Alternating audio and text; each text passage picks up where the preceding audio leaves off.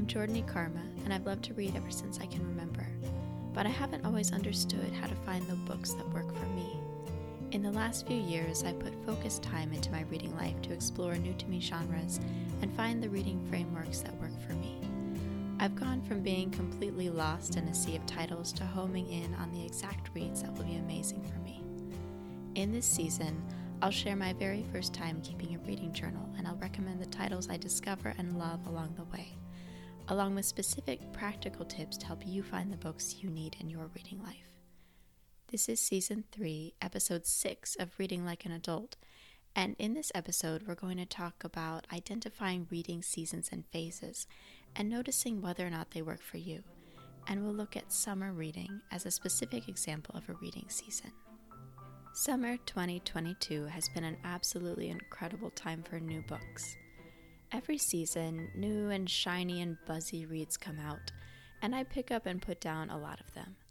This summer has felt unprecedented in the number of times I've started a book almost certain that I'm just trying it out for a couple of chapters before setting it down, only for that book to take over my imagination and keep me turning pages to the end. Going into this summer, I created a personal reading list with two general categories comfort and stretch.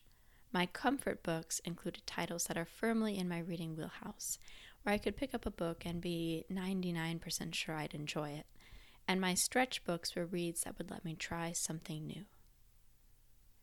Two of my favorite surprises so far have been The Patron Saint of Second Chances by Christine Simon and When We Were Dragons by Kelly Barnhill. I picked up The Patron Saint of Second Chances without any expectations. I wasn't super hooked by the setup, and I obviously didn't know what to expect from this author since it's her first novel. But the first few pages got me invested in the quirky characters and their charming small town right away. I loved the P.G. Wodehouse screwball comedy esque vibes, and the pacing was perfect slow enough for you to get to know the characters, fast enough to keep you turning pages. If you've always wanted to be into cozy mysteries but don't want to read a book about murder, this might be a great summer read for you. As for When We Were Dragons by Kelly Barnhill, I have so many thoughts about this amazing read that may need to go into a newsletter. But I'll just say that I very rarely enjoy fantasy or historical fiction, and I love this book even though it has elements of both genres. If you're looking for a total comfort read and you enjoy romantic comedies, Book Lovers by Emily Henry was another favorite from a summer full of amazing books. It's the perfect escape to a small town bookstore. Think You've Got Mail meets your favorite Hallmark holiday rom com. Still another favorite was the memoir and essays Bomb Shelter, Love, Time, and Other Explosives by Mary Laura Philpott. The memoir and essays genre sneaks up on you. At first, you think you're reading about random moments from someone's life, and in a sense, you are. But in flawless examples like Bomb Shelter, those random moments add up to some keen and tender insight about life and the human condition that leaves you floored. Some of my favorite essays were Fire Starter, Pinwheel, Do You Hear the People Sing, and Another Box, Another Christmas, but I love them all. While this summer has been a wonderful reading season so far, I recently felt discontent in my reading life, and I wasn't sure what was going on. I looked at each individual book I was reading, and every title was something I wanted to read. I didn't want to put anything down, and yet I was unhappy with my reading life as a whole. Looking at my reading journal and my Goodreads tracking gave me the answer. My reading life felt incomplete because it didn't include a novel. I'd fallen into a brief reading season of about two weeks, where I read several nonfiction books and a short story collection, but didn't pick up a novel. There were several factors at play. For one, I don't like to keep too many story threads, whether fiction or nonfiction, going on in my mind at the same time. And because I'd started several nonfiction books plus a short story collection that I wanted to read to the end, I resisted picking up a novel and adding another bookish world to the mix. I also thought I was prepared in the fiction part of my reading life since I'd been planning to read a couple of specific novellas during the start of the summer reading season. But I got halfway through one of the novellas and it just wasn't the right book for me, so I put it down. I think it was ultimately good for my brain to complete all the books I was reading, and every one of them was worth my time. But this reading phase definitely taught me that I don't want to go two weeks again without picking up a novel I enjoy. It was such a significant absence that it actually made me question my love of reading. This experience was a good reminder that tracking my reading life will help me pinpoint what's missing so I don't make the same mistake again. I've shifted mostly to a digital reading journal, and it gives me the space I need for random notes and thoughts, like my observation about reading too much nonfiction at the same time. I've also been asking myself what I really want from my reading journal right now, and I think the answer is that I want to remember the reads I loved.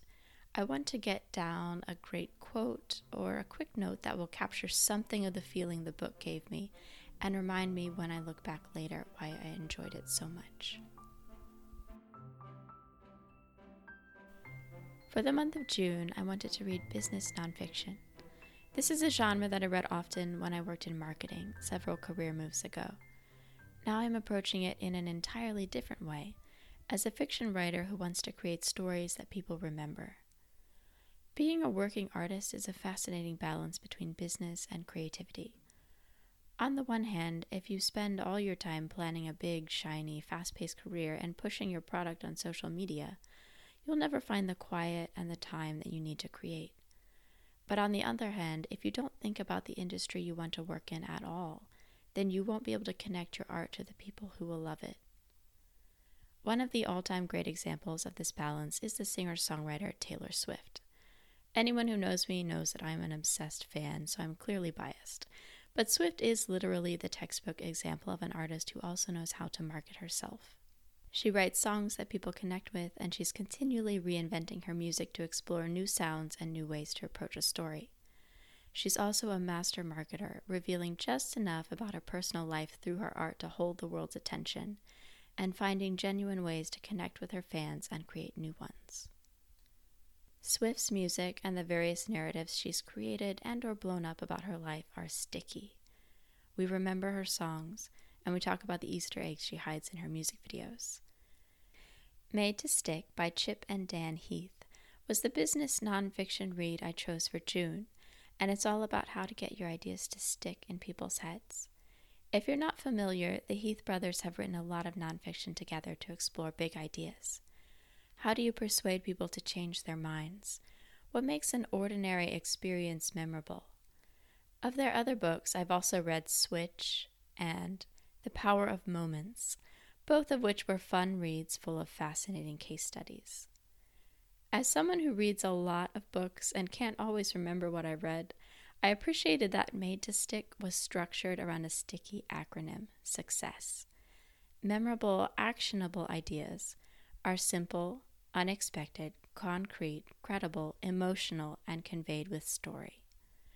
One of my favorite case studies in Made to Stick was a Hamburger Helper in depth marketing survey that made them realize they had too many products on grocery store shelves. A Hamburger Helper representative who had read everything about that customers on paper actually went to families' homes with their permission to spend a couple of hours with each busy mom as she wrangled the kids and made dinner. This marketing expert technically knew who Hamburger Helper was trying to sell their products to, but she didn't see them as real people until she watched them put dinner on the table. Thanks to this concrete example, the expert could give Hamburger Helper practical advice. The moms complained that there were too many products on the shelf. Their kids didn't care about different shapes of pasta, and they just wanted to eat the same thing every time. With too many options, it was harder to find what they needed. Hamburger Helper was able to streamline its product line, saving money by offering fewer options and actually increasing their sales the next year. I'm not trying to sell boxes of Hamburger Helper, but I am trying to sell my audience on a story. Made to Stick was a helpful book for me to read while I'm thinking about my process for the next manuscript that I send to literary agents. My query, which is basically the pitch for the book, needs to be simple, unexpected, concrete, credible, and emotional, and it needs to showcase my story in the best possible way. Today's reading resource is something of an anti resource. I've discovered that, as helpful as the Goodreads app has been for me, sometimes it helps to not use Goodreads right away. Marking a book as currently reading can make me feel like it's been added to my to do list and I need to check it off as quickly as possible, which is especially unhelpful if you're a mood reader.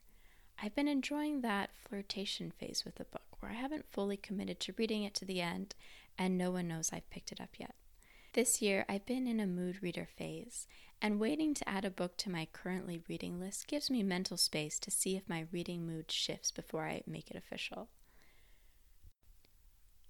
I've also found that staying low key on Goodreads lets me revisit a backlist book I loved.